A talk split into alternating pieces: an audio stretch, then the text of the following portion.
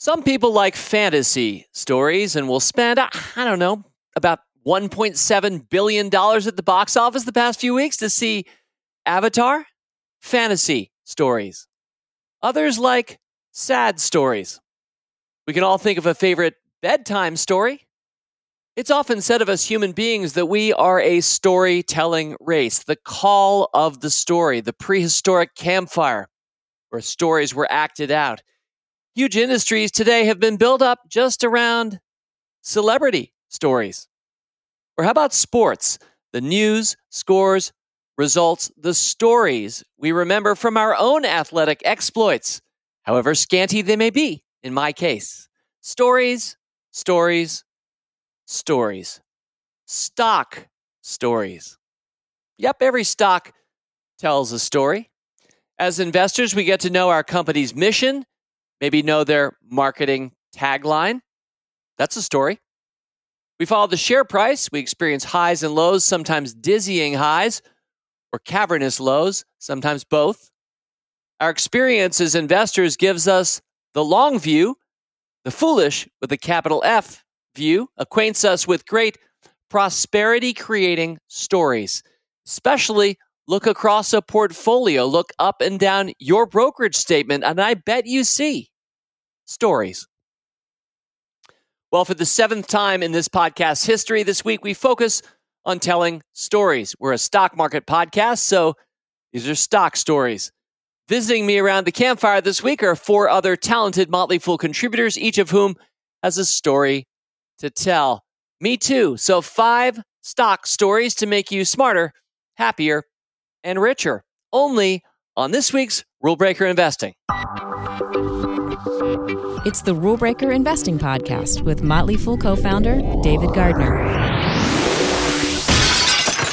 Welcome back to Rule Breaker Investing. Thanks so much for joining us this week. We're getting our story on. I'm really looking forward to this. I have four of my friends from the Motley Fool coming in to share their stories. I'll throw in one myself. That makes five stock stories for this volume seven of our Stock Stories episodic series. Anybody who's spent any time with this podcast knows that I love episodic series. And over our eight years in the podcast biz, we've built up more than two dozen recurring series. Stock Stories is, of course, one of those. We do this one typically about once a year. So this is a little bit special for us to be talking this week to you, sharing stock stories. Now, before we get started, I want to mention the opposite of stock stories, at least the linguistic inversion, and that would be story stocks. Now, I think a lot of people recognize that story stocks can be good or bad. Story stocks are the ones where you don't necessarily check the numbers, you don't necessarily hold near term results or any real feet to the fire. There's not necessarily a lot of accountability on your part in terms of management or where they are today with the company because, well, there's a story there and you're driven to invest perhaps by the story you see in that stock. Now, I think that can cut both ways. That can get you sometimes over the hump with your eyes closed because the valuation might just look too high and you're like, I'm going to buy it anyway, though, because I like the story. And so that can help. It can also hinder. Sometimes we buy stocks that are just stories. Maybe they sounded good for a little while, but it turns out as you turn the page, there isn't a lot left to that story, maybe not much behind it. So the phrase story stock for me has a neutral connotation. But let's now invert those words once again because I like stock stories. Having invested for a few decades, perhaps you have too, or even if it's just for a few years, you probably already have a few of the classic types of story yourself, like maybe the the one that got away story, or the the big fish that you're bragging about that you caught story, or any one of many other types of stories. Joseph Campbell's hero's journey, maybe patterned, templated stories that we recognize that we recognize, and maybe as investors start to see some of our own stocks within those stories. But in particular, this week, I've asked my friends and fellow analysts here at The Fool to tell the story of the stocks. They're not just going to be talking about the company, although they will be because, well, we love business focused investing at The Motley Fool. But in particular, I've asked each of them to identify where the stock was at a few different points. Include the stock in their story. So if we do our job this week, we'll be making you smarter, happier, and richer. You will be enriched by these stories. Now, as we get prepared here, I do have an exciting announcement. Due to the growth of this podcast over the years, as explained last time, we can now afford more sound effects than we could in past years. And so my talented producer, Rick, will be bringing some sound to the stories that you hear. Now, we're going to keep it simple and augment over time. Rick, I'm going to ask you to, to cue up the single sound effect to start story number one.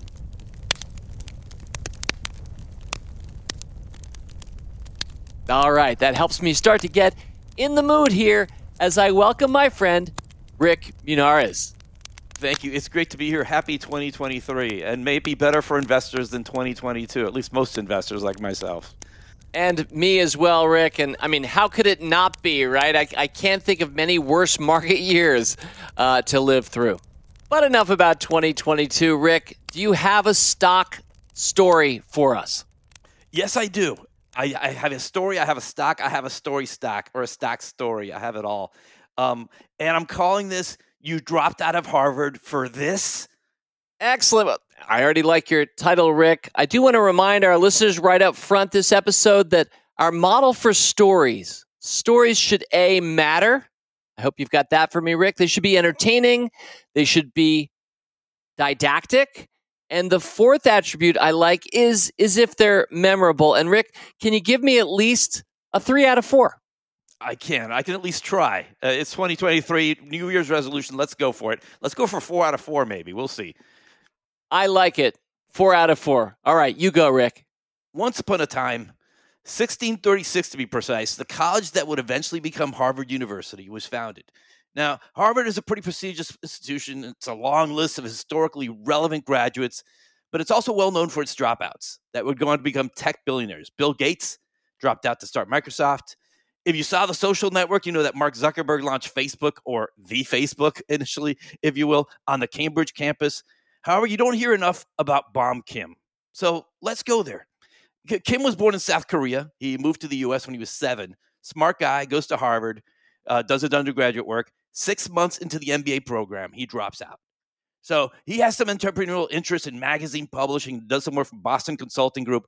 But in 2020, I'm sorry, 2010, he sees Groupon exploding in the US and it all comes together for him.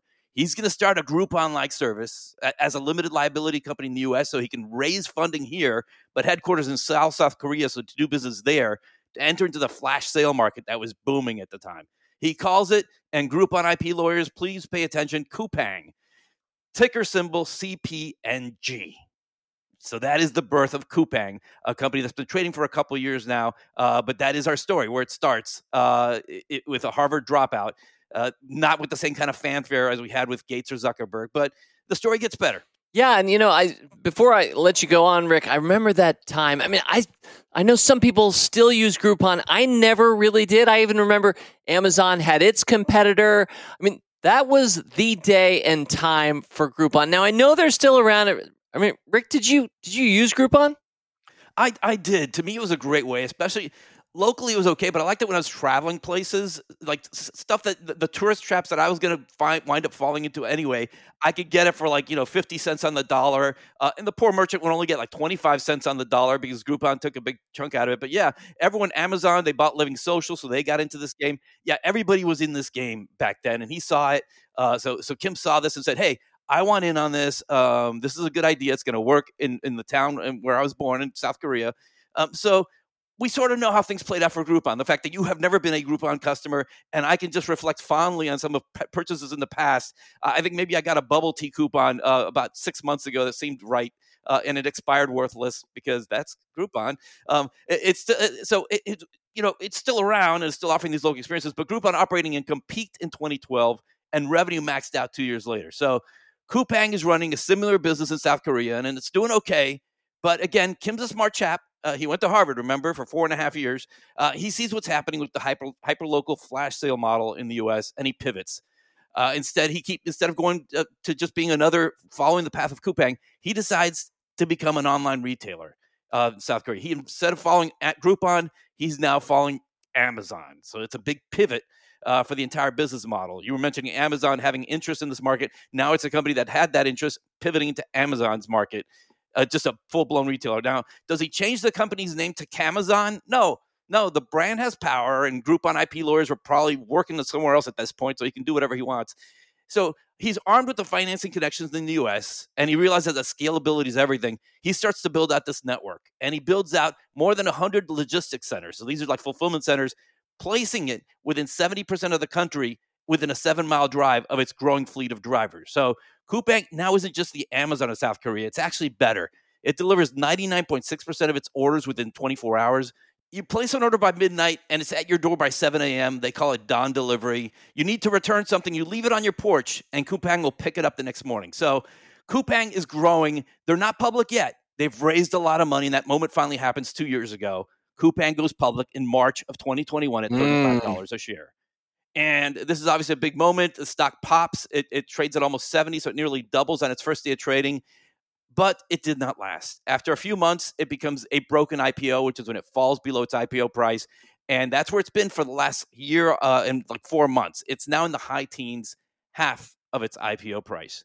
Wow. But despite the, despite the fact that the stock has been cut in half, it has 18 million active customers and roughly half that's roughly half of the south korean online shopping customers a third of south korea is an active coupang customer and many of the other two-thirds are living with a coupang customer uh, the silver lining here is that the stock is starting to bounce back uh, it was in the high single digits in may so here we are um, eight months later and uh, um, we're now in, in, the high teens so it's practically yeah. doubled so, so the stock is bouncing back. Revenue strong, 55% up in 2019, 91% in 2021 normalizing to 20 to 54% in 2021. And the top line growth has slowed now in 2022. We've gotten through three quarters that we've heard of. Uh, the last quarter was just 10% revenue growth, but in local currencies, 27% growth. It's still wow. it posted its its most profitable quarter in its history in that quarter. So at least there's a silver lining to that. So it, yes, David, it's okay to drop out of Harvard and seemingly fail out of the gate. But the cool thing here, um, and I guess the moral of the story, getting to there, is that everyone knows that Kim is a smart guy. Uh, the MIT Technology Review and Forbes magazine, they've ranked Coupang as one of the 50 smartest companies in the world. And there are only nine other companies that are, are in both lists. So Coupang is in good company. But I guess the moral of the story here is that if at first you don't succeed, copy a better business model. well said, Rick. And for a lot of us who may be hearing about Coupang for the first time, market cap's $30 billion. We're not talking about a fly by night operation. And Bom Kim roughly owns how much of that of the company, Rick? He, he's a he's a majority stakeholder. I don't know the exact amount, but again, it's a, it's a large market cap, but revenue is like north of twenty billion. So this is a company. It's not a small company trading at, at a ridiculous revenue multiple. Right. It is a very large established company. Well, and it looks like they're not presently profitable, which might in some ways explain why the stock has been uh, beaten up some. Uh, so-called broken IPO, as you mentioned, but now over 18, more than double where it was eight months ago. Worth paying attention. Rick, is this a stock you own? I do own it. I do own Coupang, and it's a, yeah, it's, it's, a stock that I think again, yeah, it's just it's barely profitable now. Uh, margins are improving. Uh, I don't think it's fully out of the woods yet. It will continue to have red ink as the quarters go around, but I do think that once the income comes around and you're seeing the margins improve more than the sales growth, now that that is the fashionable look that invest growth investors look for, I think it's going to be have a very uh, you know very uplifting 2023. Uh, it clearly has momentum right now. So if at first you don't succeed, Rick, try try a, a different business model. Yeah. Wonderful. All right. Well, on to stock story number two. Now, as we hit the second stock story, it's time for an additional sound effect that you'll hear masterfully threaded into the initial sound effect. So now we have.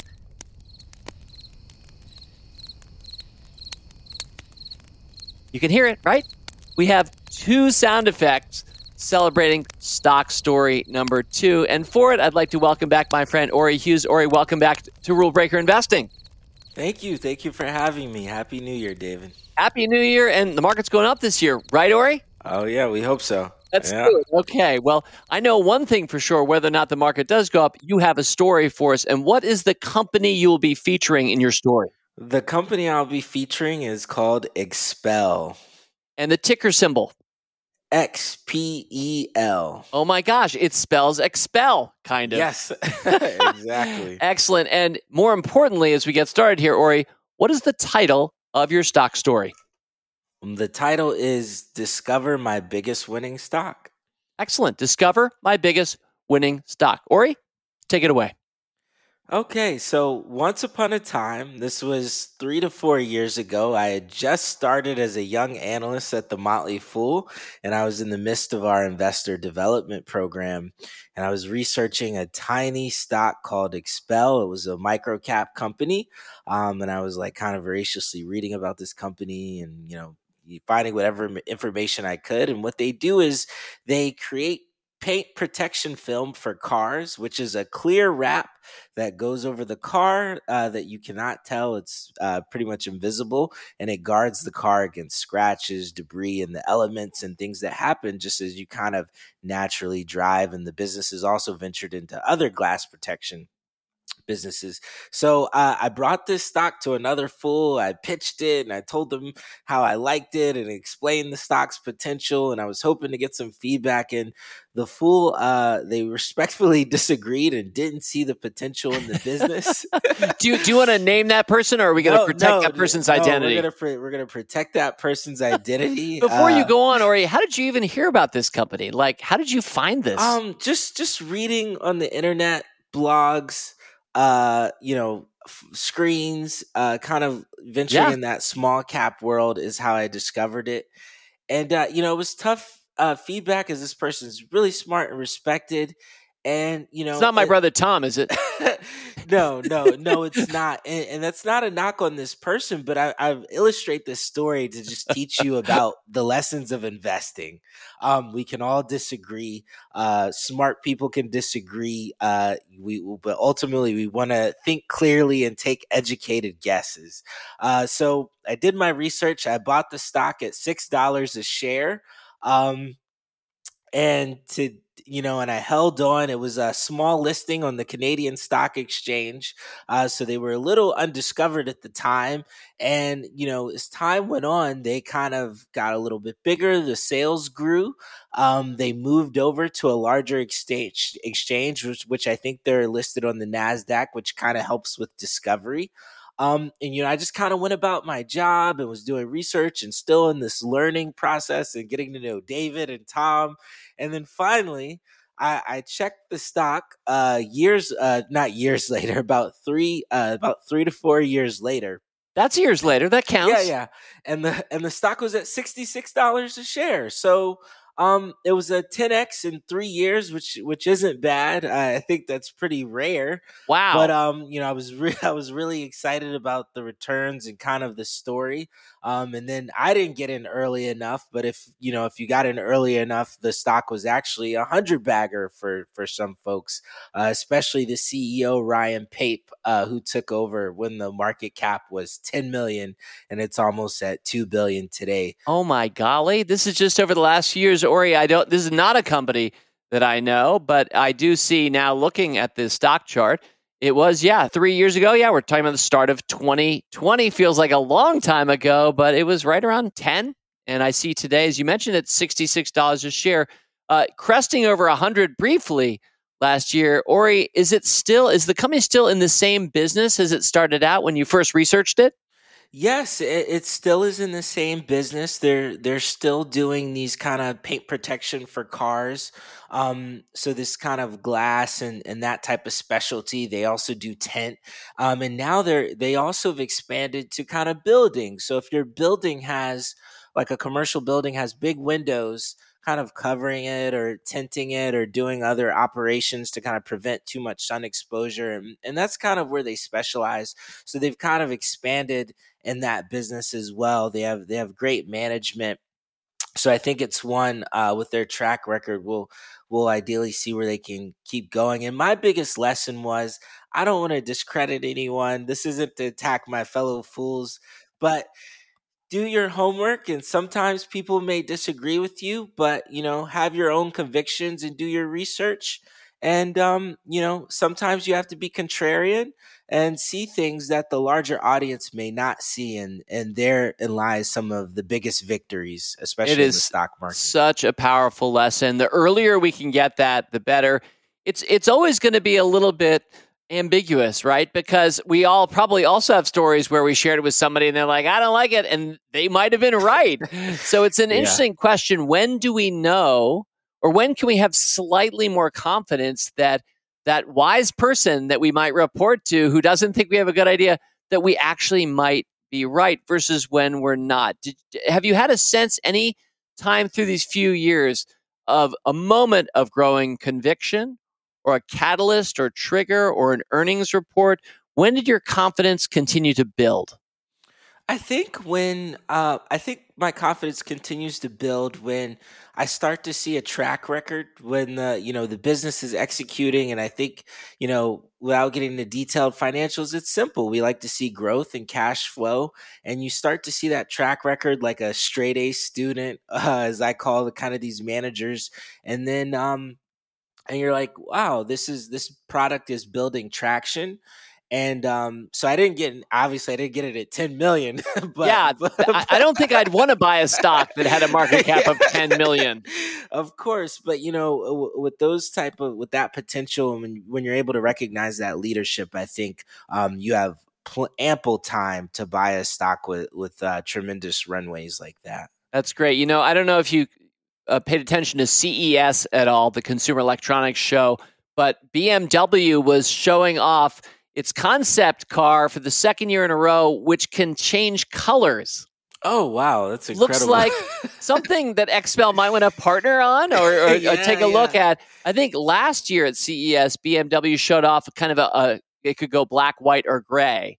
This year they showed off something like 36 colors. So fast forward, looking back, our kids' kids might say, "Wait, mom and dad, you you had to stick with a single color when you bought a car. It always had to be blue." So it's it's uh the rule breaker mentality has us always searching for new possibilities. That's obviously what happened here, Auri. That's why I like to have you back on Rule Breaker Investing. Thank you for sharing your story. Thank you for allowing me to share my story.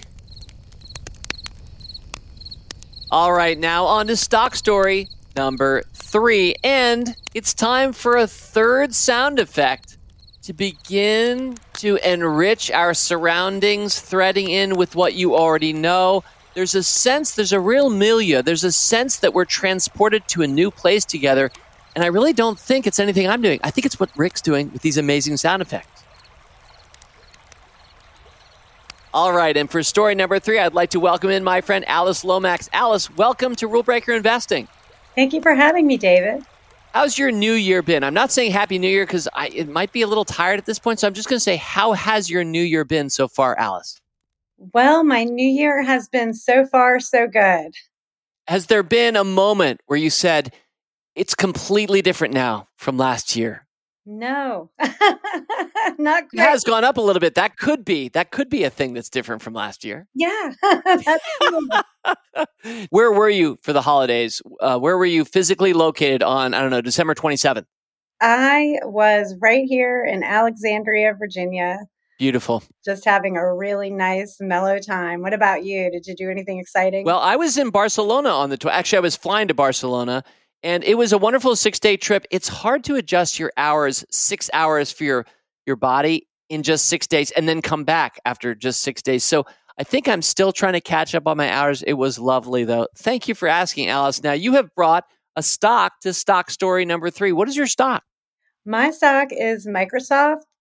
I've heard of that one. I think I even know the ticker symbol, but I'm going to let you say it, Alyce. MSFT. Excellent. And that's what it's been pretty much since this company came public. I think somewhere around is the night, late 80s, something like that. Anyway, Alyce, what is the title of your Microsoft stock story? It is better late than never. Excellent. Better late than never by Alyce Lomax. Take it away. Once upon a time, I am going to age myself by saying that, you know, my knowledge of Microsoft goes way back as both a consumer as, and an investor. I have been a lifelong Apple computer user. Um, used that in the 90s when Apple was still quite wow. underdog. Indeed. And, you know, it's funny to look back on that era because Microsoft, you know, Bill Gates was always not always known as, you know, a benevolent technologist and philanthropist, but he, in fact, started a very successful personal computing and software company that if you go if you rewind the tape long enough it was questionable whether there would ever be PCs in everyone's home yep. not to mention a computer in the palm of your hand. At any rate super successful obviously. Apple macintosh computers were the underdogs. But in the late 90s the government actually went after Microsoft for antitrust issues. And this is, you know, as a consumer, this is where I started to get a little bit of a distaste for Microsoft and, you know, how it was being shown as being this, you know, 500 pound gorilla and, you know, difficult on little guys like Netscape Navigator was a browser that True that. made life difficult for them. But Alyce, you were you were a Mac person anyway, right? So were you ever were you ever pro Microsoft? I mean, were scales falling from your eyes, or had, had you ever shown any love at all for Windows? I had never shown any love at all, really, other than I did like Microsoft Word. That was a very good piece of, you know, productivity software. As a writer, I used it extensively. Yeah. But, but seriously, as a consumer, I had, you know, a pretty, a pretty bad feeling about that company in terms of how it came across to the public. Um, you know, its reputation wasn't great. And, you know, again, I don't want to denigrate, you know, that, that Bill Gates obviously was one of the OG technologists, like I said, that brought us to where we are today. Yeah, and I think for me, Microsoft Office Suite was a powerful suite of software initially because that idea that you could share from your spreadsheet over to your word processing program that was pretty revolutionary that you could actually use the same kind of interface and menus for a database um, application as well as your word processing. Most of us, I think, we're just using Microsoft Word. I was with you there too, Alyce, but I, I still remember and appreciate the early days of Microsoft for the standardization yeah. that Microsoft brought across multiple different types of apps and ultimately the integration. I, I will say, I did make the jump over to Apple, but I was way behind you in 2008. And for me, it was at my daughter's behest. She was a young teenager going, Dad, I want an iPhone. I was like, well, we don't have that. We're a Windows family. And one thing led to another. And all of a sudden we had MacBooks and phones and all the rest. And I, I, don't think I've ever looked back 15 years later. But wow, Alyce, talk about the OG. You were the OG with your Mac back in the 90s. Yes, I was indeed. I was also one of the OG people who had an iMac when those came out, when they were yeah. the, the big, the big heavy computers with the cute colors. I remember you know, the ads. Yeah, and I, I remember being teased for for having a toy instead of an actual, you know, computer. And you know, it's interesting after all of that stuff that went on with the antitrust uh, situation, and then Steve Ballmer started as CEO of Microsoft in 2000. He was there until 2013. And that was another interesting phase. You know, this is while I was, you know, I started at the Fool in 2003. So I'm starting to think of Microsoft as a stock. And that was an interesting era because um, Mr. Ballmer arguably missed some major opportunities during that time. You know, underestimated the iPhone and the iPad. You know, tried to sort of maybe copy a few things, like you know, coming out with the Zune music player, which mm. was not able to to dislodge the iPod. Um, and I, I just saw a a New Yorker quote from when he resigned that said that his reign had done more to defang Microsoft than the Justice Department could have ever hoped to do.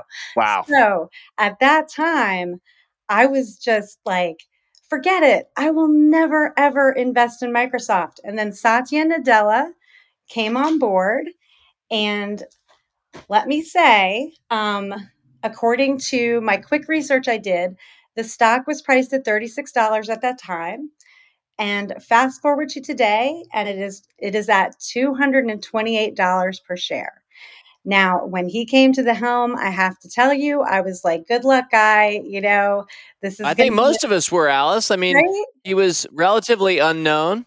Yeah, relatively unknown. Stock had gone sideways, as you point out, for more than a decade. Yes. From kind of the day Ballmer took over to the day he retired. And as I recall, when he announced his retirement, the stock zoomed up that day and he made like a billion dollars on the announcement of his own retirement. Highly ironic. But yeah, we had watched that stock for more than a decade go sideways, one of America's greatest and biggest companies. Yeah. It and it looked to me like dead wood, you know, and I admit it now that it was in my personal discard pile. I did not have high hopes. You know, I don't think I was thinking it was going to go out of business, but I wasn't thinking it was going to go on to do great things. And fast forward to today, and it has been just such an amazing turnaround under under Nadella. You know, we not only have Office, we also have SharePoint, Microsoft Teams, Skype, LinkedIn, Xbox, all of that under that Microsoft umbrella. And around 2019, I remember looking into the company and being like, oh my God, I missed a huge business and cultural shift that happened under this CEO. And um, I like to look at the ESG lens. I feel like they do great things in sustainability and that sort of area, things that are very, very innovative.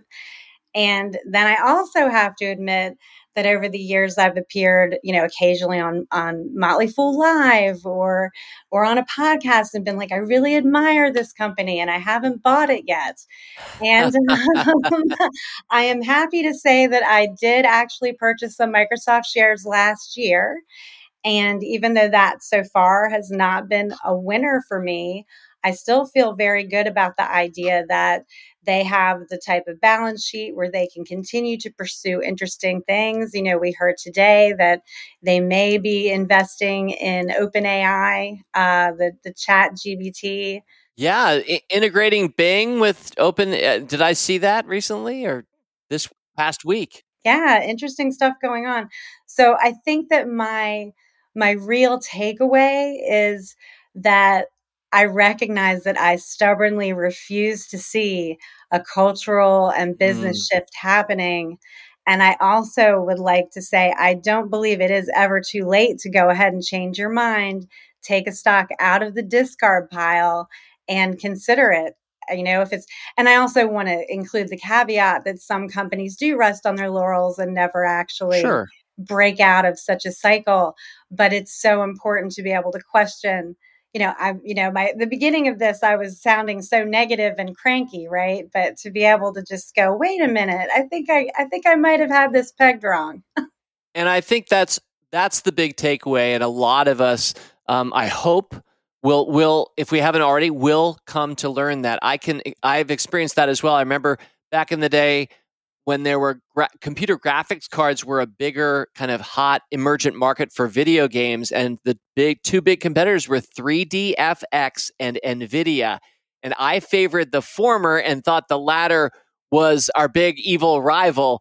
And 3dfx kind of disappeared and nvidia has become one of the great companies over the last 30 years in, in american business. And i'm happy to say i eventually was like you know what? Can't beat them join them yeah. recommended NVIDIA. It's been a, a wonderful winner. So I think it's really important to remain fairly agnostic. I mean, unless you feel, and I know this is particularly important to you and to me, Alyce, unless you feel that the company that you're invested in is not right for the world, is not mm-hmm. creating a better future, I, that's when I would sell any stock. But many times it's it's neutral to, to positive, but for whatever reason, it's on our discard pile, as you just said, Alyce Lomax. So I think a lot of us can relate. Microsoft's a good example. I've still never owned it myself, and I I so admire the company, and I'm I'm grateful for my Xbox and all the rest. So, well, Alyce, thank you for sharing a lesson from your own experience, and I love that you were Apple OG. Have you ever owned Apple stock? I do. I own. Excellent. Both. Good. I'm glad to know that. That's been a good one to have over right. the years. Well, Alyce, thank you for sharing stock story number three this week, and foolish best wishes for your new year. Thank you. You too. Full on. All right. Well, a motley array of companies thus far Coupang and then XPEL and then Microsoft. Next up, well, we're going to hear from Jim Mueller. Jim, welcome back to Rule Breaker Investing. Thanks, David. Glad to be here. How's your new year been? Have you visited your latest Major League Baseball park? Wait, that's not the se- we're not in season right now, Jim. No, we're not in season. but that's something that you've been purposing, right? To get to every one of the Major League Baseball parks in America. Yep, I'm up to 33, I believe. I think I have seven left. Seven left. Do you know your next one, and do you have a date circled on the summer calendar? Not yet, but it's probably going to be uh, down in Tampa, the uh, the Tampa Bay Rays, I believe is the team. Yeah. So uh, that's the other Florida team I have to go down to, and I might try to hit uh, the Atlanta Braves, also on the East Coast. Yeah, that sounds like a good trip and uh, something ahead in your new year. Well, happy New Year, Jim. Great to have you back on Rule Breaker Investing. What is the stock that you have today for us? We're gonna. Well, I'm gonna talk uh, Redfin, which is ticker RDFN on the Nasdaq. Redfin. Now, I'm not asking Rick Engdahl, my producer, specifically to theme with our fourth sound effect threaded in to this campfire setting that Rick has really created for us through audio. I'm not going to ask him to pick something that would thematically fit with Redfin because it's really not clear, even though I know Redfin's about selling homes digital online platform for buying and selling homes. I don't know how that would play into a sound effect, but maybe Rick can somehow make sense of that.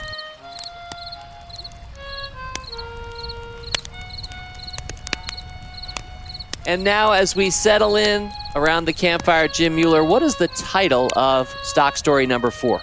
Well, this story is called Changing the World is Hard. Excellent. Changing the World is Hard by Jim Mueller. Take it away. Once upon a time, da, da, da, da, there was a there was a company that had a new way to sell homes, not by agents visiting you and taking you around to visit various homes, but online. You would uh, meet up with an agent online. You'd have a virtual tour online, and because of this, they'd be able to. They offered lower fees for buyers and sellers, and they were doing pretty well. They would, at one point, they would even buy your home from you at, at your at your price, fix and update things, and then resell, making a profit. A business called iBuying, and they were not the only ones doing that. Uh, Zillow was doing that as well, and there were a couple Yep. of others still doing it. It was capturing market share, handling more and more of the sales in, in the country. In 2015, it handled 0.44% of all sales in the US. May not sound a lot, but that's a lot of homes selling. Especially for a company, Jim, that was founded in 2004, just, I don't know, a decade or so earlier, to have one that. half of 1% of the whole market. Not bad. By the way, I do notice now that I'm on their Wikipedia page briefly, this is a Seattle, Washington based company. Jim, I think of you as a Pacific Northwest man yourself. Yep, definitely. I was uh, raised there. Even though I was born on the East Coast, I uh, consider the West Coast my home. Uh, by 2017, the share had climbed up to just about uh, two thirds of a percentage point, and they came public that year at about $27 per share. And they kept on slowly increasing shares, uh, the the, sh- the market share, and they and uh, getting better at selling things online. And then, as happened to so many companies, the pandemic hit, and at first it was bad. At the beginning of 2020, shares were down a bit to about $21. But the lockdown, where everything froze and house sales slowed way down, they laid off, as a result, they laid off a bunch of their agents, thinking that's going to be the way it's going to uh, play out for a while. And the share price dropped all the way down to 10 bucks. Yeah, a brutal kind of summer of 2020 when we're trying to figure out in a locked down world what it even means to buy a new house. Well, they figured it out pretty quickly. They they were kind of caught by surprise because work from home started growing and people moved to the suburbs in record numbers, and they had had to hire a whole bunch of those agents back, and things were turning around uh, that summer in 2020.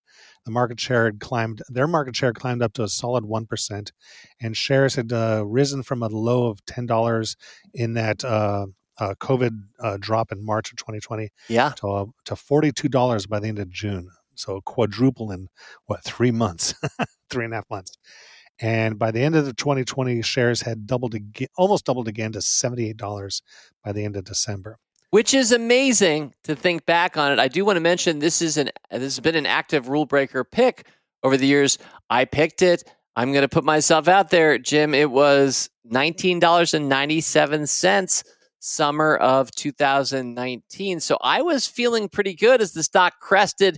As you mentioned, it got up to as high as about 90 in February 2021. Yep. Uh, one more point in December 2020, uh, countrywide, I mean, across the U.S., there's the the most existing homes that were sold since the Great Depression. Huge booming business in 2020. Mm. Meanwhile, in the background, they announced the purchase and closed on a company out of bankruptcy called RentPath. They handle online rentals and pairing up landlords with uh, with uh, potential uh, uh renters and they appointed a new CEO and tried to get that business off the ground again. And they did that because cross selling and getting people places to live, that kind of really uh, wasn't like an adjacent business for them.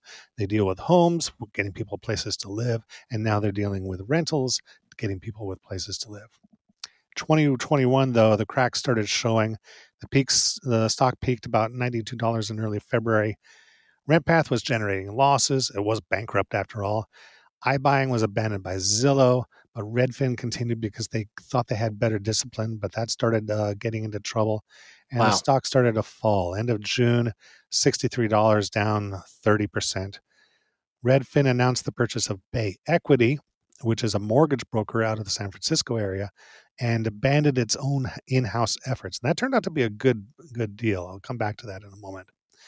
So by the end of 2021, as losses mounted and home, home sales started slowing down, shares had fallen to $38, more than less than half of what they were earlier in February mm. that year. 2022, we all know what the story was there inflation and higher mortgage rates and sky high uh, housing prices because those kept on climbing and existing home sales really started to decline especially with the prices still high and the mortgage rates climbing end of June again, a year later when they were uh, a year after they were at 63. Yeah. Now they're at $8 and a quarter. $8. Yeah. My initial recommendation around 20 been cut in half at that point. 2022 Jim, a perfect storm for a business like Redfin, especially an emergent younger business with not as powerful a balance sheet up against a lot of competition. Um, I hate to say it, no spoiler here, and I don't know what your lesson takeaway is going to be for us, but um, it's it's down further from where it was well it bottomed, summer of last year. Yeah, it bottomed bottomed out at the end of 2022 at three dollars and seventy eight cents a share. Astonishing. Down, down another fifty percent. uh, from from June of 2022 uh, to the end, down another 50%. It can always drop further, folks. Uh, they announced they're getting out of iBuying completely, uh, but they had a couple of good points at the end of the year. The rent business uh, was had had basically turned around. They were expecting uh, revenue growth year over year for Q4 of 2022, which they'll report in February, just next month. Hmm. And the, that mortgage business, Bay Equity, is helping make Redfin sticky for its customers. In its own in-house built mortgage business, the all-time high of only uh, of of customers selling of buying through Redfin, eight percent went with Redfin mortgages. Okay. Now, 15% are going with, with Redfin mortgages because Bay Equity uh, was a much better business. And I like that because it shows that if they're willing to they're willing to try something and if it's not working and there's a better solution they'll they'll abandon what they tried and write off the loss and buy something that'll do better for them in the future. So I'm hearing a little bit more optimism from you, Jim. Are you a shareholder of Redfin? I'm a shareholder, and it's also a recommendation in the option service I uh, I run. Okay. Shares are now up from the lows of 378, about 515, and we'll just see how it goes from here. You know, one fun fact about Redfin I noticed, Jim, is they have about 100 million shares outstanding. So when you know their share price, you can fairly quickly say what their market cap is. Uh, their share price around five and a half means their market cap is around 550 million dollars, which is really in micro cap territory for a business that, wow, a year ago was was it 90 or so down to five. Yeah, it's down well over 90%. But I don't think the story's over. The CEO uh, has been with the company since the start. He's the found, co-founder, and he's been through the uh, other housing crashes. He he got he took the company through the uh, great housing crash of the 2007-8 uh, time period. Yeah, and I think he'll manage to get through this one. I think he's. I know he's really focused on the business. I think they've lined things up so that they're once they get through and once mortgage prices stabilize and housing prices stabilize, they'll be able to start growing again. All right. Well, Jim, the story for this stock is, of course, not over. We hope not nearly, but your story is is just about over. What's the, what's a didactic takeaway that having just heard the ups and the downs 19 years later for this business founded not so far from where you grew up uh, and yet at a fraction of where it was just a year and a half ago what's the what's the takeaway I think the company's on the right path in moving things online. Software will take over the world eventually, but it's rocky and there's a lot of outside forces that can affect how a company uh, does as as a stock. I think the company is doing well as a company, but as a stock, not so much. But eventually, I think the two will line up again. Well, a lot of Rule Breaker members and members of your options service have their fingers crossed here. It has been brutal last year.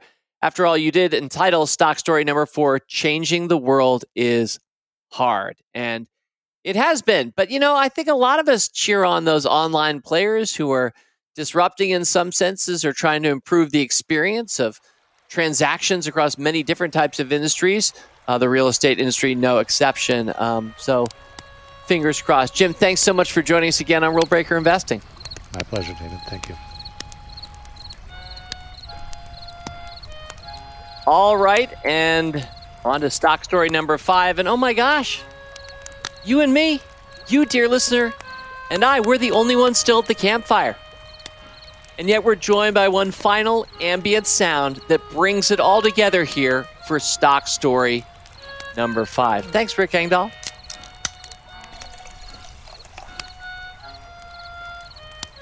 Well, the company that I'd like to present for stock story number five is Boston Beer. The ticker symbol is SAM. Sam, you know, as in Sam Adams.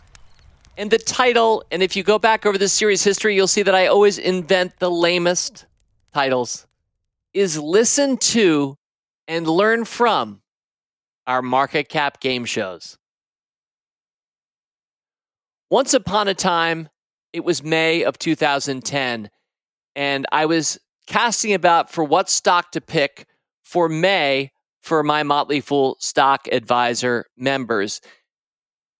I had been picking stocks for Motley Fool Stock Advisor from inception, which was March of 2002. So here we were in my ninth year or so. It's May, the month of my birthday. Maybe I'm a little bit distracted and I don't have a great idea. And even though I had pretty much used all of my own ideas exclusively for those first eight years or so and would continue to do so almost exclusively right through into 2021 when I stepped away from picking stocks for Stock Advisor over those 19 or so years, one or two or three of the selections came from someone else, a friend of mine, an analyst, maybe right across one or two desks down from me at Fool HQ. And this particular month, May of 2010, it was Matt Argersinger. And Matt, who knows beer a lot better than I, who grew up in the Boston area, went to Brandeis University, a Patriots fan from the start, certainly a fan of Sam Adams and Matt said, Have you thought about Boston Beer, ticker symbol Sam? And I was certainly somewhat familiar with the brand and the story. Jim Cook, the founder, the charismatic founder of Boston Beer, uh, somebody that I'd not gotten to know personally, but observed and admired from afar. And so I thought, okay, yeah, that'll be our pick. Boston Beer. Stock was at $61 a share that month, May of 2010. And fast forward, five years later, 2015, the stock crosses for the first time over $300 a share. So we're sitting now in a five bagger after five years, feeling pretty great. And yet there were some war drums beating from the competition. Those of you who know beer a lot better than I, especially craft beer, may be able to appreciate a big line some years ago. It's it's still out there today. Is wow, there are a lot of craft beers, aren't there? Uh, how many more craft beers do we need? And is Sam Adams getting crowded out. And of course, Boston Beer has always had many brands besides just its signature brand, Sam Adams, but a lot of doubt about whether there's enough shelf space for all of those craft beers out there. The stock would decline. Uh, it would get cut in half over the next couple of years. So by the summer of 2017, it had gone from $300 a share to 150. And then came the first appearance of the stock on the market cap game show of rule breaker investing. We just did one a few weeks ago. I know we've got some market cap game show long term fans out there listening to me right now. You may remember that Matt Argersinger was the original player. I would just play the game with him, not even against him. He was my one contestant, and the goal of the first iterations of the market cap game show was that Matt, as the player, had to guess within 20% either way of the stock's actual market cap. And you, as my player at home, could agree with Matt or disagree with him, but that's how we played the game. It was just one person trying to call somewhere near the actual market cap. And I've recorded it here. I brought that stock out twice in 2018. Both times, Matt overestimated the market cap of the company.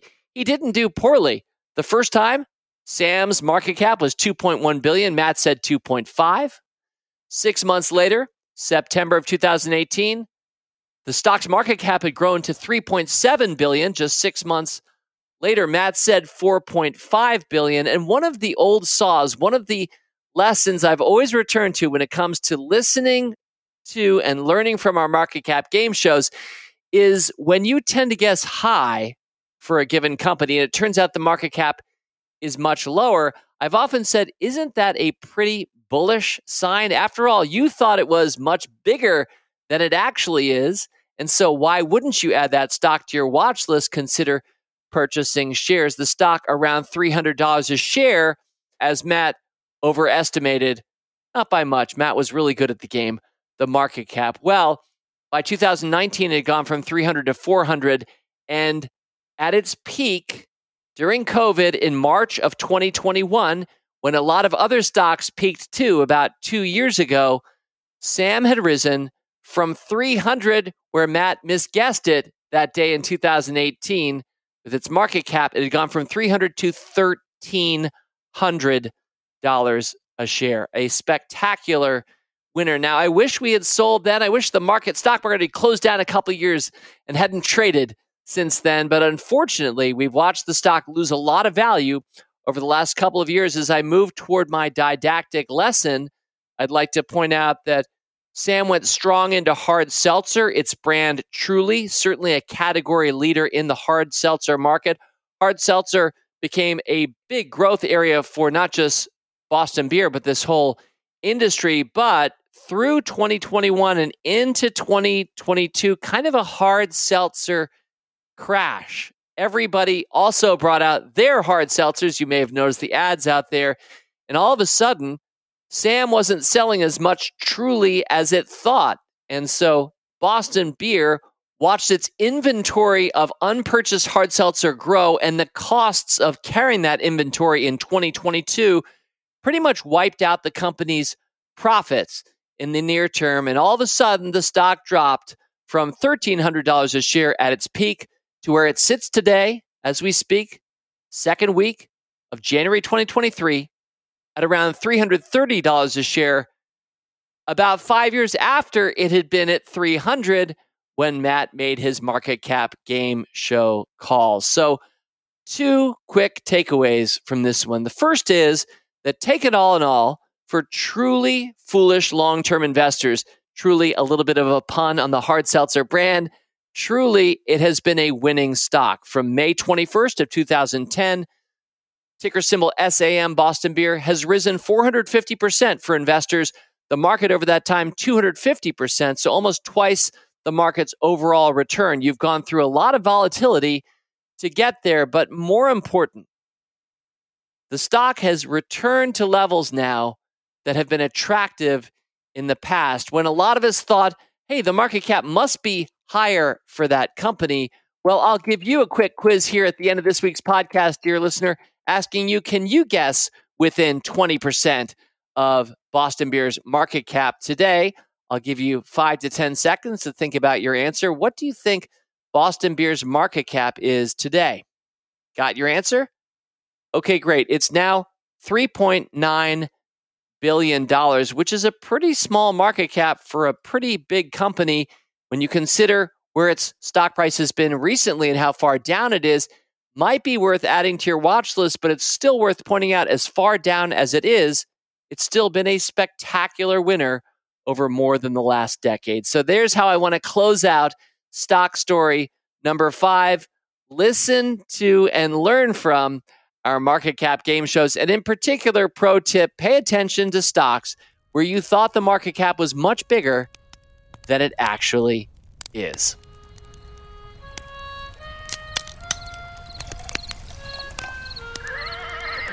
Well, I hope you enjoyed this edition of Stock Stories, Volume 7. If you did, there are six others you can listen to for didactic lessons in other companies from the past, including some of the same voices you heard this week telling other stories.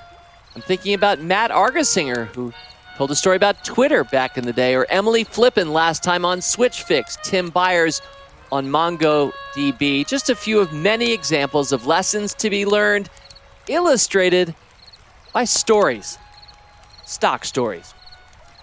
Also, I sure did enjoy our expensively post produced campfire, setting just the right tone, making our stories that much more memorable. To close, you know, the reason that you and I even could read the Odyssey and the Iliad when we went through school is because there is an oral tradition that handed down those stories over centuries, which means great stories need to be memorable. I hope at least one of these was memorable for you this go around. To celebrate them, I'll just conclude with the titles to remind you of what you've heard this week. Rick Munarriz telling you dropped out of Harvard for this. Coupang, Auri Hughes, discover my biggest winning stock, XPEL. Alyce Lomax, better late than never. Speaking of Microsoft, Jim Mueller, changing the world is hard. Redfin. And I closed it out. Do I have to give my title one more time? Fine. Listen to and learn from our market cap game shows talking about Boston beer. That's Rule Breaker Investing for you this week. Next week, a Review-a-Palooza. Looking forward to five stocks rolled up at random and five stocks that spark joy, which will enter Foolhalla for good or for ill. We shall see. In the meantime, have a wonderful week. Fool on. As always, people on this program may have interest in the stocks they talk about, and the Motley Fool may have formal recommendations for or against. So don't buy or sell stocks based solely on what you hear. Learn more about rulebreaker investing at rbi.fool.com.